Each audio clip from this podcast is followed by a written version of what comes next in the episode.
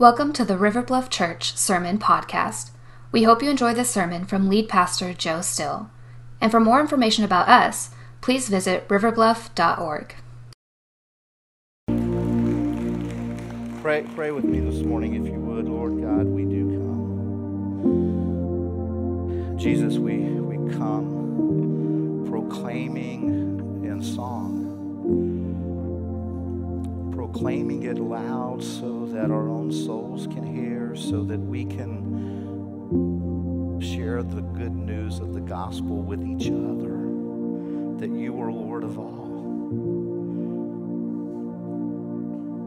Lord, I don't know about all of my brothers and my sisters in this room right now, but I know there were some moments this past week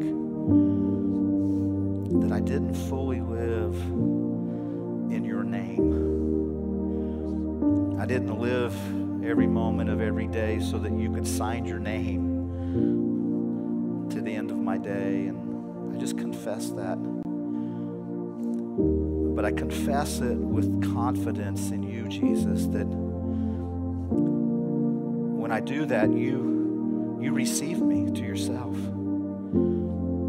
That you invite me to come. In fact, you, it's in those moments where I get to know you deepest. And so I pray for my brothers and sisters who, like me, may not have lived in such a way every moment of every day that you could sign your name. And we come grateful for your forgiveness that you had already bestowed on us, knowing our weakness. We come again in these moments declaring that's why we're so thankful that you're our cornerstone, that you are the foundation of our faith, Jesus. Because we know without you, we have nothing. We have no hope. We have no possibility of joy. We have no eternal life. So, Jesus, we come again this morning declaring to each other, declaring to our own souls our hope and our trust in you. And we choose again in these moments to, to make you our foundation, our cornerstone. Bless us, we pray, as we open your word. Teach us. Holy Spirit, we are grateful for your presence, and we are asking that you lead us and guide us now into all truth. It's in your name we pray, and all God's people said, Amen. Amen. Thank you. You, you may be seated. I want to especially thank our, our worship team today. They, they had a kind of a last minute change. Um, Kyler and his family have a little sickness going on, and they didn't want to spread it, and we applaud them for that. Yay. Because um, we're trying to take care of each other in, in a good way these days. And so uh, we just want to know that. But uh, our, our team had to make all kinds of adjustments this morning because of that. And I'm so grateful for their flexibility and uh, just uh, thank God for them. I don't know how many of you have already had opportunity to enjoy the beauty of our day a little bit out there. It has been just a beautiful couple of days. Um, and uh, so, so grateful to God for that. The sunrise this morning was really beautiful. It was just a, a beautiful sunrise, and I uh, was just grateful to, to see that the Lord is doing what He said He was going to do. Um, it's a, it, it, was a new day. And I remember uh, yesterday, as we were thinking about the beauty of the day, hearing a weatherman talk about the barometric pressure and uh, what that was going to be like that day. And he named some number. I don't know what you know uh, all that means. I do know uh, it caused me to kind of look around a little bit. To, so I googled it just to make sure I kind of you know because I had forgotten some stuff I learned in you know Earth history or whatever it was, the science, earth science, I think is it was called. And, um, and barometric pressure was just this, this is a little trivia for you. Barometric pressure is just basically the amount of weight that air molecules press down on any given point on the planet at any given time. And supposedly it's constantly changing at all, any and every given moment. And uh, so, you know, one of the ways that we normally hear it are things like high pressure system and low pressure system. And the weathermen yesterday talked about this high pressure system that has been responsible for our beautiful blue skies. And those of you know that in the Charleston area, if you've lived here very long, that that's normally what high pressure systems mean in our region of the world. But low pressure systems, not so much. In fact, if the low pressure system gets low enough, what do we call those in the southeast? Hurricanes, that's what we call them. They, they are hurricanes. Hurricane Hugo was one of the lowest barometric pressures ever registered in the, in the Charleston area. And uh, so, so these things you know, can play havoc on weather. Well, interestingly enough, I have discovered, I believe, that our souls have pressure systems too. Our, our, our, very souls can be sensitized to pressure systems. And just like a, a, a high pressure system can mean blue skies to uh, you know, our weather, I have discovered that thankful, grateful systems in our souls can mean blue skies for our lives in lots of ways and, and bring, bring joy. And that gripeful systems Anybody got a gripeful system or know somebody who might have one?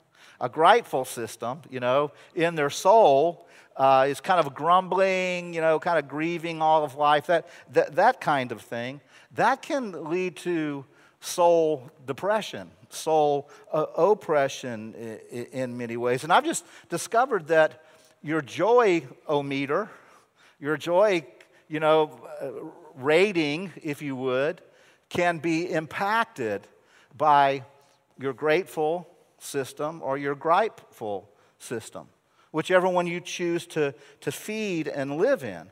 And uh, I, I heard a story this past week about a, a man who his life was uh, more, he kind of fed the gripeful system more.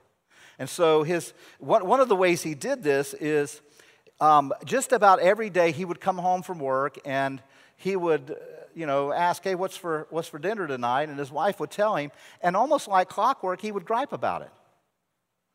And then he would sit down at the table and pray and ask God to bless it, and he would give thanks for it. Well, he had this little five year old daughter, and uh, this day was no different. He came home and, you know, he asked his wife what was for dinner, and then he griped about it. He said something, you know, like, we just had that last week. And his little girl noticed that. And then he sat down at the table and he did what he kind of did. He prayed and he thanked God for this meal. And he asked God to bless it. And so they, they began eating, and the, his little girl said, Daddy, does God, does God hear us when we pray? And he said, Oh, yeah, baby. God, God, God hears us when, when we pray. He, he definitely. He, he, he hears our prayers. And so she thought for a minute, kept on eating, and she looked at her daddy and says, Well, daddy, does, does God hear us when we say everything else? And he said, Yes, baby. God hears everything that we say. He knows everything. He, he, he's that close to us. And he was starting to feel kind of proud that his prayer had inspired this kind of spiritual inquiry in his daughter's heart until she asked the next question when she asked her dad, Dad, so if God hears what we pray and God hears what we say, which one does he believe?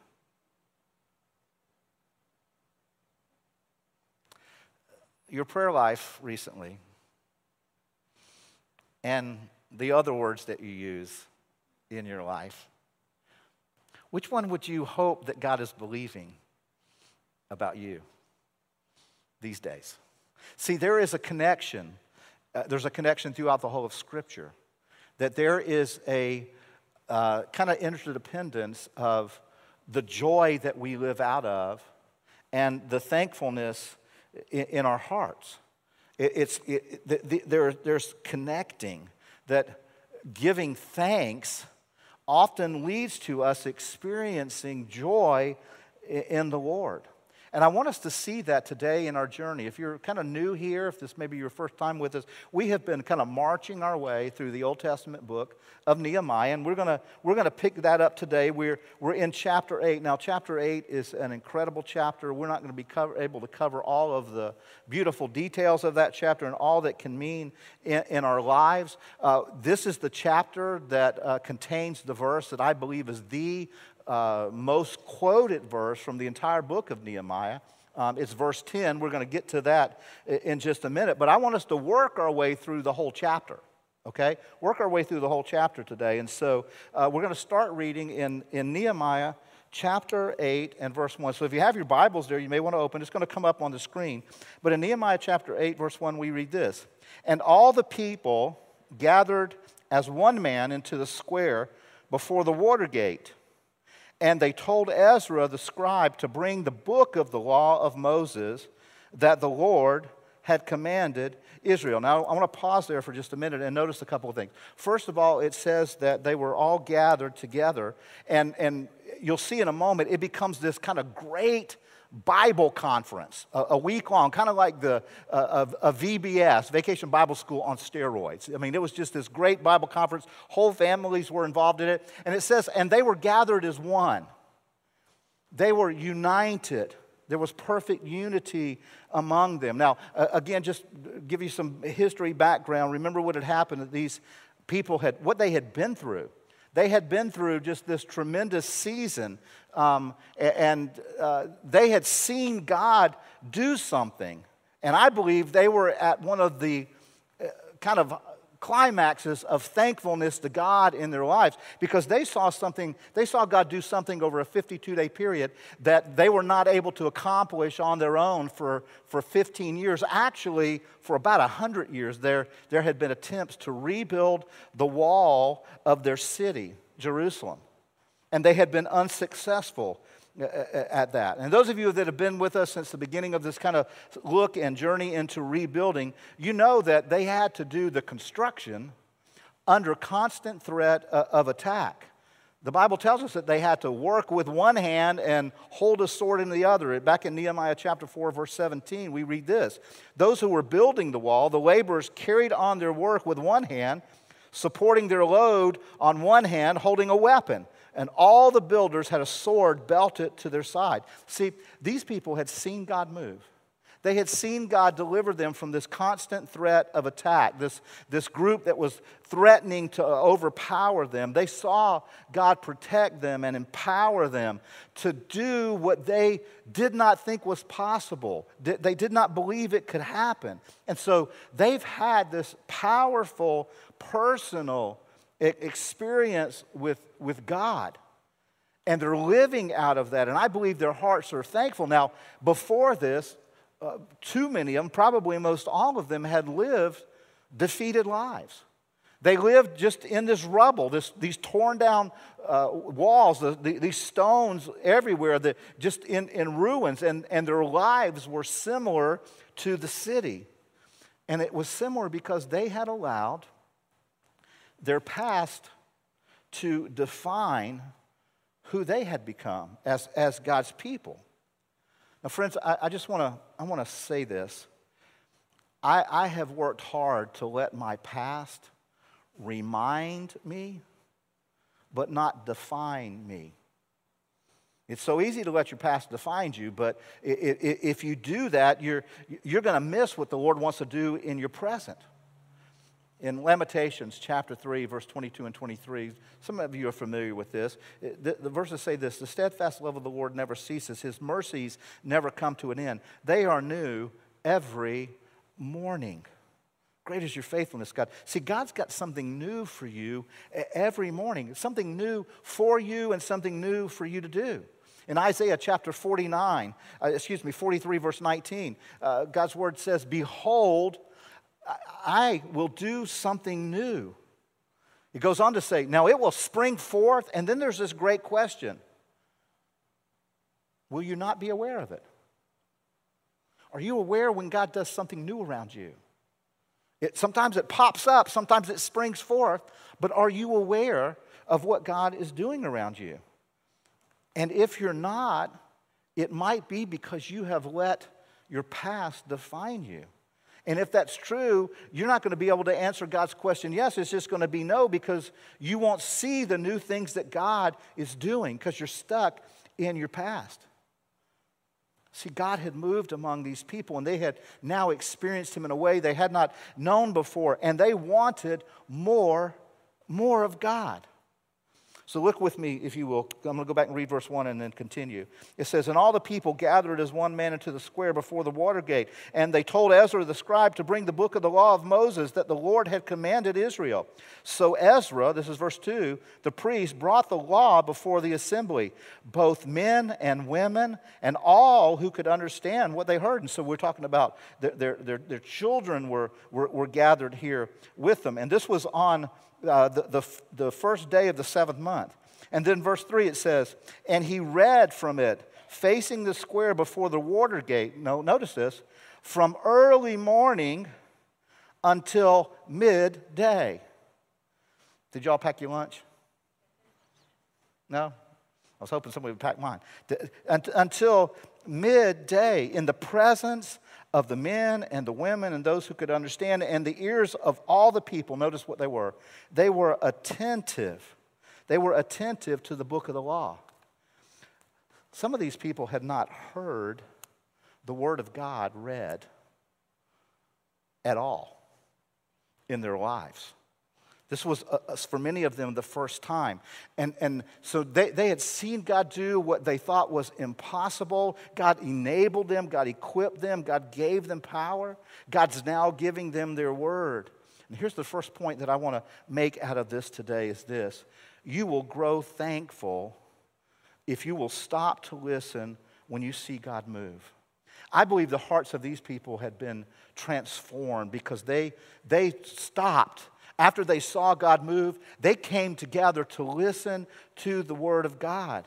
And friends, here's the deal if you will do that when you see God move, if you will stop and, listen, you'll see your grateful, your thankful system start to, to rise, and you'll see your grumbling, griping system start to diminish. If you will stop and listen and learn from God as you're seeing Him move. Now, some of you might say, Oh, well, yeah, but I, I got I to see God move. Just don't know if I have. Let me remind you of something that Jesus told his disciples. It's found in John chapter 5.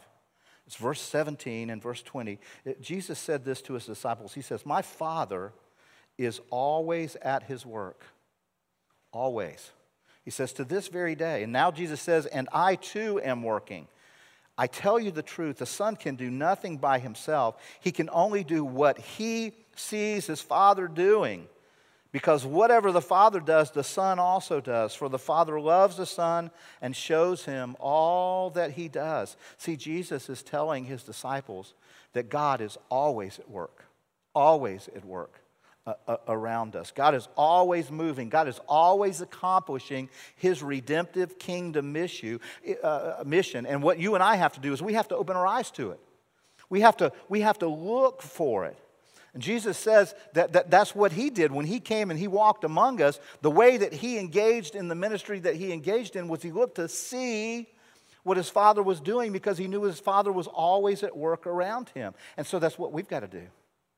We've got to have eyes that seek to see God at work. And when we see God moving in, in this world, we got to stop. We got to listen and we got to learn from Him. Let's keep moving into the, the book of Nehemiah. Nehemiah chapter 8, verse 4, it says, And Ezra the scribe stood on a wooden platform that they had made for this purpose. So they had built a platform for this, this moment, for this reading uh, of God's word. And it says, And beside him stood Mattaniah, Shema, Anaiah, Uriah, Hilkiah, and Maaseiah, and his, that was on his right hand. They don't get much better with the names on his left hand either, just as, as you'll see here.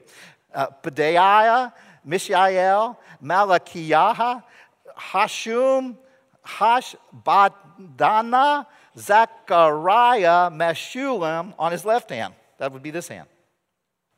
This is a reason you need to be careful when you name your kids. Somebody's going to have to call their name out one day. But did you notice whose name wasn't mentioned? Did you? Nehemiah. Nehemiah's not on this list. Nehemiah at this moment, not on the stage. Nehemiah had been front and center all through this movement. But now, God has a different plan for him. God doesn't have, has a different plan for his purpose. And it was time for Nehemiah to push somebody else into a role uh, uh, of leadership. Remember, we said a couple weeks ago that the first half of the book of Nehemiah is all about rebuilding a wall, but the second half is a rebuilding of God's people. And we're seeing this shift here. Verse 5 says this And Ezra opened the book in the sight of all the people, for he was above all the people. And as he opened it, all the people stood, and all the people answered. Uh, and Ezra blessed the Lord, uh, the great God, and all the people answered, Amen, Amen, lifting up their hands. And they bowed their heads and they worshiped the Lord with their faces to the ground. Now it names some others. It says also Yeshua, Bani, Sherebiah, Jamin, Akkub, Shabbethai, Hodiah, Maaseiah, Kelita, Azariah, Jozabad, Hanan, Pelaiah, the Levites help the people to understand the law while the people remain in their places. So there were others now that, that came out. So Ezra had read the law, and now they break into small groups. They, they get in these smaller groups and they start talking about. Verse 8 says they read from the book of the law of God clearly and they gave the sense so that the people understood the reading. Now remember, many of these people had been in exile in a foreign country and had picked up the language of Babylon. And some of them didn't understand all the nuances of the Hebrew language. And so they're coming back, some of them, having to learn again Hebrew. And so some they were having to be taught what these, what these words means. It says so they got a sense. Verse 9. And Nehemiah, who was the governor, this is an interesting moment. Nehemiah has at some point been named governor now. He's been appointed as, as governor of, of this particular province in Jerusalem. And it, it says, And Nehemiah, who was the governor, and Ezra the priest and scribe, and the Levites who taught the people, said to the people, This day is holy to the Lord your God. Do not mourn or weep. And it says this For all the people wept as they heard the words of the law. These folks, they were overwhelmed. They had not heard God's word in such a long time. Some of them may have never heard it read in all of their lives. And now some of them are hearing for the first time and they were just overcome. Uh, it, it, was, it was this wave of, of almost grief. And it said that uh, th- they said to them, then he said to them, Go your way, eat the fat and drink sweet wine, and send portions to anyone who has nothing ready. For this day is holy to our Lord, and do not be grieved, for the joy of the Lord is your strength. Now, I want you to hold that thought. We're going to come back to that more at the end. The joy of the Lord is your strength. That's verse 10. That's the one that I said is most quoted, I believe. Verse 11 So the Levites calmed all the people, saying, Be quiet, for this day is holy. Do not be grieved. And all the people went their way to eat and drink and to send portions and to, to make great rejoicing because they had understood, they understood the words that were declared to them. And verse 13 says this On the second day, the heads of fathers' houses of all the people with the priests and the Levites came together to Ezra the scribe in order to study the words of the law. Now, I, I, like the way the New American Standard Bible translates this verse. I, I think it translates it a little better. It says it this way They gathered to Ezra the scribe that they might gain insight into the words of the law. And that leads to the second point that I want to make today, and it's this. We'll grow more thankful, more, more grateful when we graduate from input to insight. When we graduate from input to insight, uh, Dr. Uh, Chuck Swindoll helped me get captured to that, that, that insight there. See, they, they were coming back. These were people coming back the second day. They had been there the first day. Now they're coming back on the second day, and here's what they're doing they're looking for more God. They, they want to know God even more than they've experienced Him. They want to, they want to see Him in a new way. They, they didn't just want to settle for having the Word of God read to them and translated to them, uh, just you know, some very basic explanation. They wanted to see God in all His glory. They're seeking insight. They're seeking something deeper. They, they, wanted, they wanted God's perspective on the world. They were hoping for, uh, you know, kind of a biblical worldview to develop into their lives. They desired to grow in the Lord. They were moving from people who just got some input to people who longed for, for insight. You know, throughout his ministry, the Apostle Paul challenged Christ's followers to make this move from input to, to insight. You know, he, he, would, he would go plant churches, and then a lot of times he would come back and visit those churches. And, and he would write letters. And one of those letters that he wrote was to the church at Corinth. In 1 Corinthians 3, I want you to read, listen to these words. It says, Paul writes, Dear brothers and sisters, when I was with you, I couldn't talk to you as I would to spiritual people, spiritually mature people. He said, I had to talk to you as though you belonged to this world or as though you were infants in the Christian life. I had to feed you with milk, not solid food, because you weren't ready for anything stronger. And you still aren't ready, for you are still controlled. Notice now, this is a description of how he knows they're not ready for, for something deeper. For you're still controlled by your sinful nature.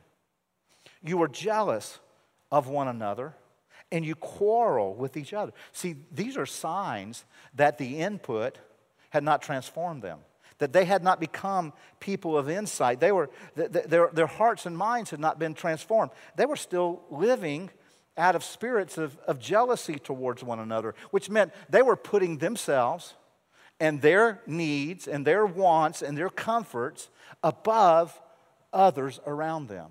They, they were elevating their, their wants, their wishes, their desires above those of others around them. And it says they were still quarreling. They were quarreling about petty things, things that had no real kingdom value. The writer of Hebrews addressed this same issue. Hebrews chapter 5, we read these words. It says, For by this time you ought to be teachers, but you need someone to teach you again the basic principles of the oracles of God. You need milk not solid food. If, if, you're, if you have a King James Bible, right there it says you, you need milk, not strong meat. Uh, you know, a good rib, ribeye, uh, you know, a porterhouse or something like that. You, you, you just need milk. You don't get to eat from, from the meat table. It says, For everyone who lives on milk is unskilled in the word of righteousness, since he's a child. But solid food is for the mature, for those who have their powers of discernment trained by constant practice to distinguish good from evil. Now, re- remember our account. They, they had begun to attend this Bible conference that broke out, that, that ends up going on all week. And it says that they gathered to Ezra the scribe to gain insight. They want meat. They're done with the milk. They're, they're, ready to, they're ready to bite into something. Now, that word that gets translated there in the, the Hebrew language, insight, it means to be prudent. It means to live out of godly wisdom. It means to be able to have foresight and understanding into what's going on. And, and the idea here is that it, it would impact our lives, that we would be discerning in the way that we lived. Friends, I don't know if there's ever been a day where insight is critical to Christ's followers. I, I just, it, it's, it, it, it, it, got, it's just got to give us uh, the understanding of who God wants us to be if we want to see our joys ra- joy raised. But so many people, so many people have this vast what I'll call just knowledge of Bible facts, but it, it hasn't transformed their souls. They're still not thankful. They're gripeful, grumbling constantly. They're not being transformed in their heart. And here's the truth. And you know some people like this. You know, people could sit year after year being taught verse by verse and never gain insight never be transformed. It's tragic, but it's true. And Jesus experienced this with, with his 12 disciples. Some of you'll remember there was this miracle. It's the only miracle that's recorded in all four Gospels. It's the miracle of the feeding of the 5,000 with five loaves of bread and two fish. And you may recall the disciples, they didn't just witness it, they, they were involved. They were passing out you know, these five loaves of bread that, you know, that, that you know, who is it? Panera has the endless bowl. Somebody has that endless bowl, you know. They just kept passing out the bread and passing out the fish and pass, and it was just five loaves, two fish, and they just kept passing out to feed 5,000 people. And then at the end of that, they were the ones that were going around collecting all the leftover food. Piles of it, the Bible tells us. They were engaged in this miracle. But it was just input for them. It hadn't moved to insight because the later, uh, just a few hours later, in fact, Jesus sends them out on the lake. He says, I want you to get in the boat and go across, paddle across. And they start. And the wind starts up. And it's kind of a little storm coming up. And they are panicked, the Bible says. And Jesus comes out walking on the water, which scares them even more. And he steps into the boat and he says, Peace, be still. And the wind stops. And the Bible says they were greatly astonished. Why? Because they had seen something earlier, but it had not transformed them. They, they, didn't, they still didn't realize who they were with and the power that he had to provide for them and to protect them and to, to give them everything they needed. We'd have thought they'd have learned that valuable lesson at the, the, the miracle of the, the 5,000 being fed, but they didn't. They were, they were still just greatly astonished. Friends, being astonished is something that happens sometimes with input, but it doesn't transform uh, our souls. People come to, to, to church services over and over again, and for some, it just turns them off. They just show up and they, there nothing goes on in their hearts, but others can't get enough. Others, others just are like sponges. They, they want more and they grow in their, their spiritual lives. And I, and I see them and I think, oh my goodness, this is, this is incredible watching this person be excited about their faith and, and grow in their faith. Now, what's the difference between those two people? To me, it's, I've just seen it down one thing attitude. Their, their hearts attitude. One group has a teachable spirit, and the other one has, you know, they think they've got all the answers already. One group is saying, God, God, speak to me. God, I want more. And you see them being transformed before your very eyes. But the person with an unteachable spirit, a closed heart, it, nothing transforms internally. And the longer I live, the more important I see the value uh, of attitude and this attitude of gratitude, this attitude of thankfulness, versus this attitude of griping and grumbling is transformative. Let's keep moving in our events in Nehemiah because I want to show you the third truth. In Nehemiah chapter 8, verses 14, it says this And they found, in the uh, they found it written in the law that the Lord had commanded by Moses that the people of Israel should dwell in booths some translations say dwell in tents during the feast of the seventh month. Basically, they discovered that God had commanded that there would be this week long celebration of Thanksgiving, and they would all go on a great tent camp out. The whole nation would go camping together.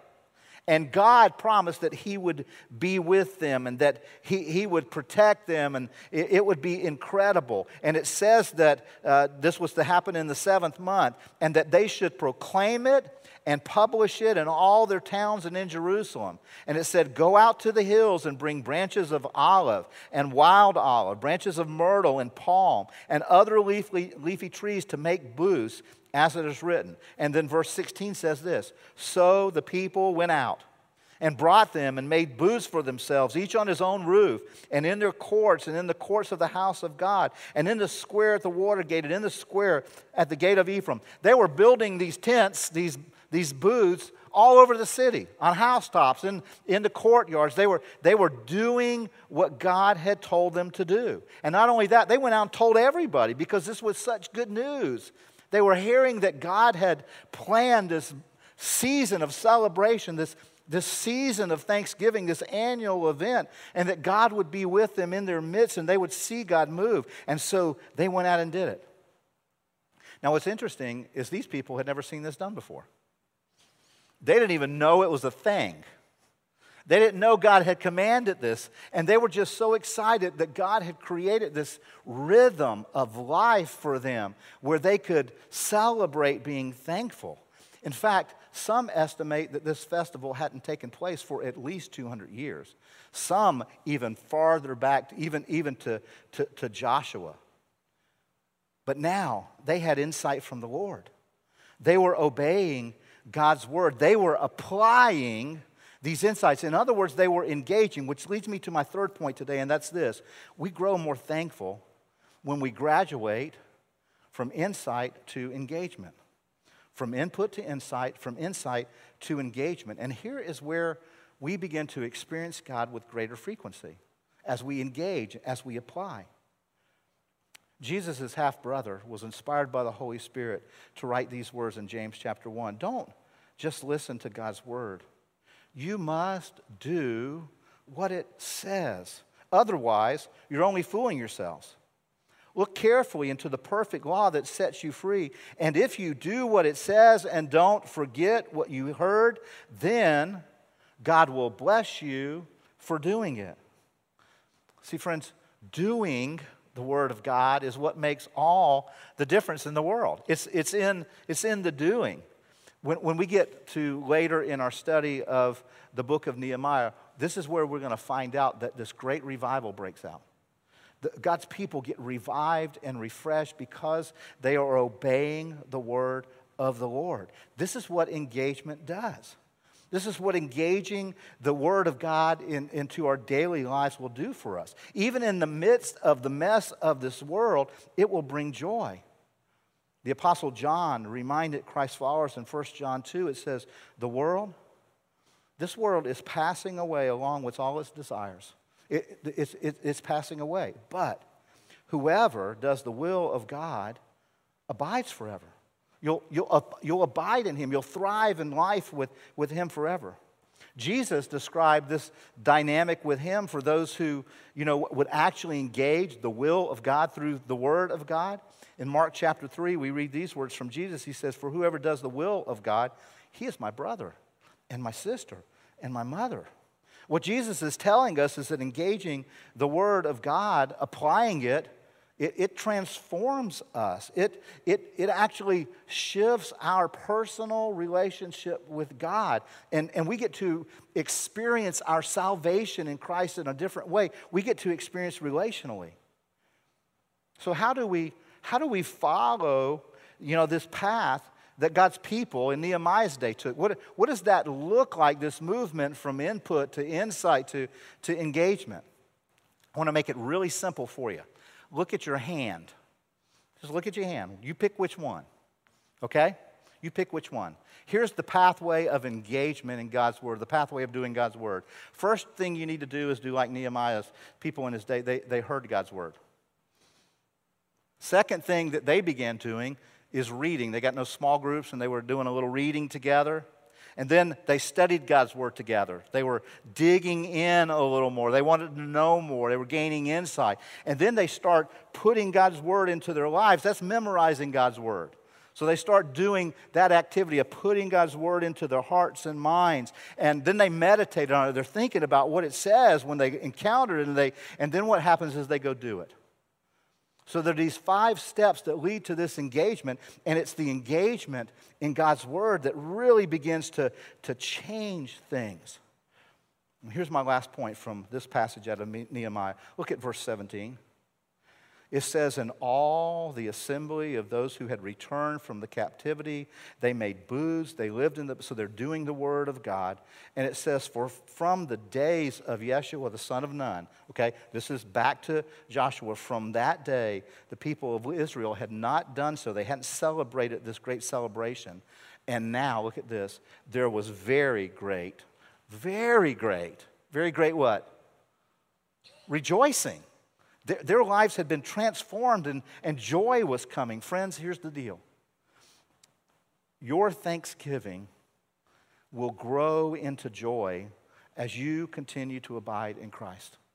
Our, our, as we live in that system of giving thanks, of, of gratefulness, God will transform that into joy in our lives as we continue to abide in Him, as we move from on this continuum of input and insight and into engagement. And you'll begin to see your soul transformed from the inside out so that even when you're facing the difficulties of this world, you won't give yourself over to griping and grumbling and, and grieving, but to gratefulness and joy in the Lord. And this is why Nehemiah 8:10 is such a favorite verse of so many. Look what it says. It says, and do not be grieved. Don't, don't give yourself over to that grieving, griping, grumbling system. Don't, don't go there. And here's why because the joy of the Lord is our strength. Abiding in the Lord will give us joy and, and we will be strengthened. We don't have to live our life in that other, other system. The joy of the Lord becomes uh, our strength. It becomes what, what we're about. The joy of, of the Lord, the joy of, of living in the purposes of, of Christ will strengthen our soul. Only living in the joy of the Lord will do that.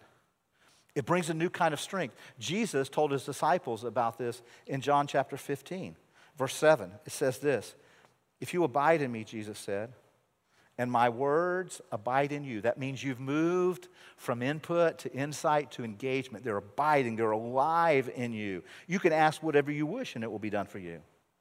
And then Jesus says this These things I have spoken to you, that my joy may be in you, and that your joy may be made full. Jesus, Jesus has this strategy that your joy may be made full, abiding in Him, living in that system that mindset, if you would, of, of gratefulness and thankfulness is the pathway to, to having this joy filled life. There's this interdependent relationship between your gratefulness, your gratitude, your choosing to give thanks to God, and experiencing a life that is filled with joy. And I want us to engage today in a, in a celebration that Jesus told his followers to engage with. It's not, it's not the, the booth. We're not, we're not going camping because I know most of you didn't bring your tents with you today. But it's another celebration that Jesus told his followers that was a very special celebration that he would be present in in a unique way and it would deepen our relationship with him if we would engage it. And it's the celebration of his sacrifice. It's a celebration of, of communion. And I'm going to ask the worship team if they'll begin making their way up here. See, the Apostle Paul writes about this in, in the book of 1 Corinthians, in chapter 11. Paul writes these words. He says, For I received from the Lord what I also delivered to you that the Lord Jesus, on the night when he was betrayed, took bread. And when he had given thanks, he broke it and he said, This is my body which is for you. Do this in remembrance of me. In the same way, also, he took the cup after supper, saying, This cup is the new covenant in my blood. Do this as often as you drink it in remembrance of me. For as often as you eat this bread and drink this cup, you proclaim the Lord's death until he comes.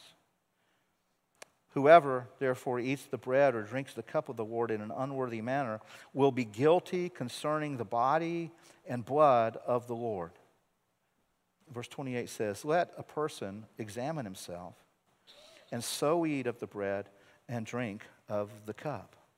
Now, what we're going to do in these next few moments is what Paul called us to do.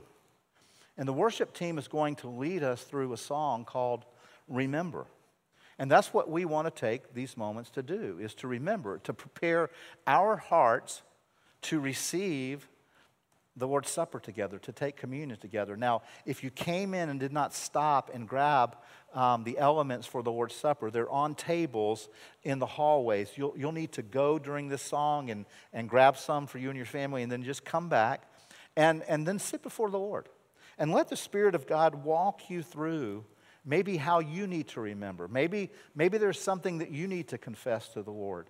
Uh, this morning, that uh, examining your own heart, letting the Lord do that, and just confess it to the Lord. You let the Holy Spirit guide you. Use this, this time and this song to remember and let the Spirit lead you. And then, then in a moment, we're going to come back together and take communion together. And so I'm just going to ask you to be prepared to do that at the, at the close of this song.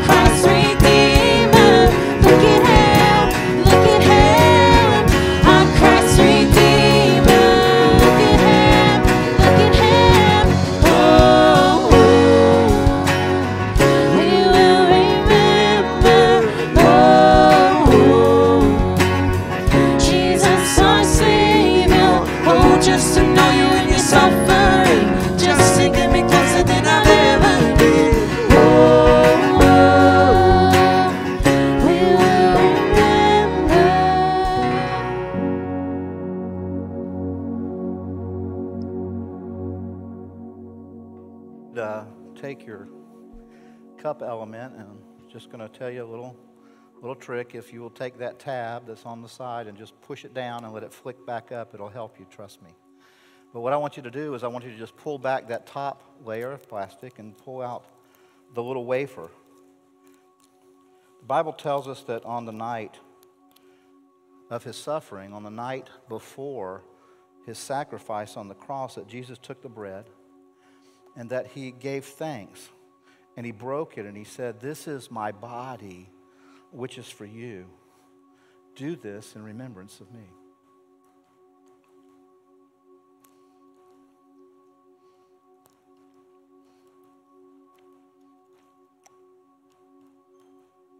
The Bible says that in the same way, that Jesus also took the cup. And he said, This is the new covenant in my blood. Do this as often as you drink it in remembrance of me.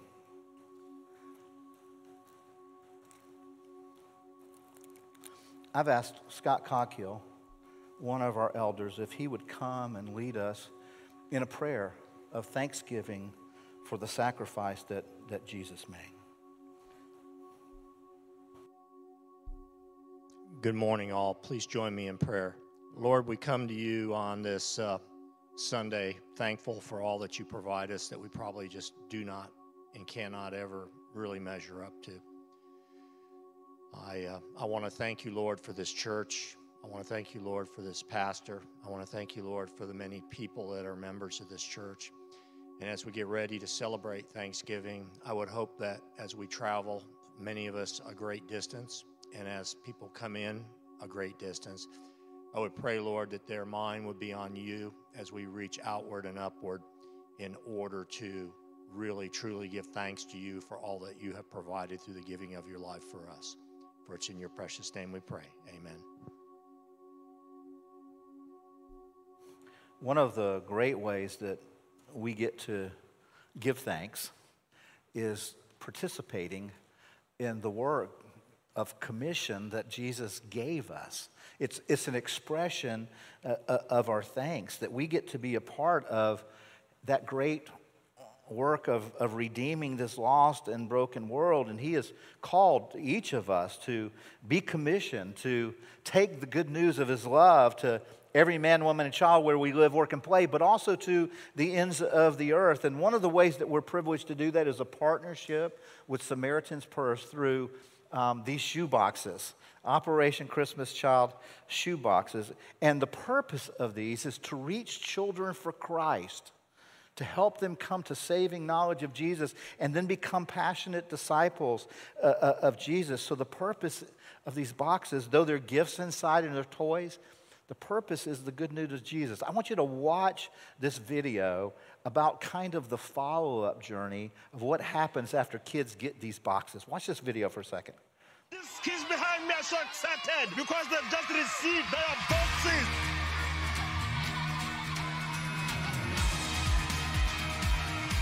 Have you ever thought what comes after the box? At Samaritan's Purse, we've got an incredible program after Operation Christmas Child. It's called The Greatest Journey. The purpose of Samaritan's Purse is evangelism. We just don't want to just hand out a box. Children that put their faith and trust in Jesus Christ, we want them to grow in their faith. We want to disciple them and raise up an army of young kids who can take their faith and share it with another child so that that person will put their faith and trust in Jesus Christ. This is what it's all about evangelism, taking the gospel to another generation. You shall love the Lord your God. To know that you're passing on what you've learned to another person, not just keeping the knowledge for yourself. You feel love. You feel like, you know what, I'm at home. I'm doing what I'm supposed to do right now. We always work through the local church. And when it's all said and done and the training's finished, these kids are going to be part of the church, going out into their communities, sharing their faith in Jesus Christ. The greatest journey is a great opportunity to impact the life of a child, teaching children how to share their faith with their friends and family around the world, raising up an army of evangelists who can take the gospel to the next generation. So it's about the Great Commission that Jesus gave us as his followers. And some of the folks that have been, I mean, so many families have been gracious in participating in this. But our river kids have had great, y'all come on in. Our river kids have just been delighted to participate in building boxes and bringing, yeah, welcome them. Yeah, yeah, they're coming. We're, we're going to ask them, as part of our commissioning of these boxes, to lay hands on them. Our student ministry team has also been deeply involved. Our driven team, our, our, our, students, have been involved in preparing lots of these boxes. And so we've asked one of our uh, students from a driven ministry, Megan Wolf, if she would come and lead our prayer of commissioning of these boxes. So, folks, I'm just going to ask you to lay your hands on them as Megan prays for these boxes to go do what God intends them to do. Let's pray together. God, we don't know where these boxes are going, who they're going to, or what part of the world they're going to reach, but you do. So bring excitement and the joy of you to the kids that receive them. We pray that the boxes will be a useful tool to spread your word to kids and their families. We pray for the children and the families and the impact that these are going to have on them. We hope that they take the knowledge of you and share it with others. Lastly, God, we ask for your protection over these boxes through the transportation process and that they make it where they're supposed to go. In Jesus' name, amen. Thank you, Megan. Um, we want to close our time today by not only sending these boxes out with joy, but sending you out with joy. These boxes are going to go tell a story, and we are called to go tell a story. So I'm going to ask you to stand, if you would, and join us in singing what may feel like a Christmas song. So we're going to kind of kick it off a little bit today. But stand and uh, share with us in worship.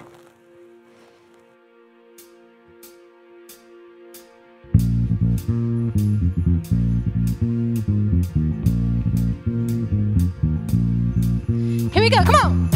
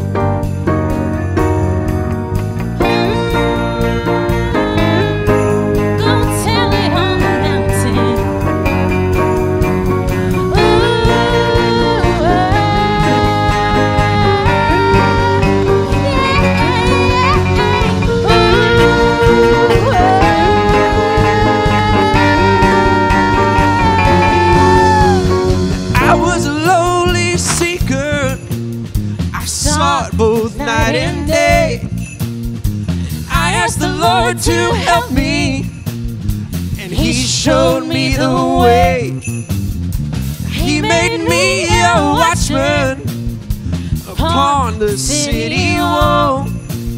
And if I am a Christian, I am the least of all. Oh, tell it on the mountains, over the hills,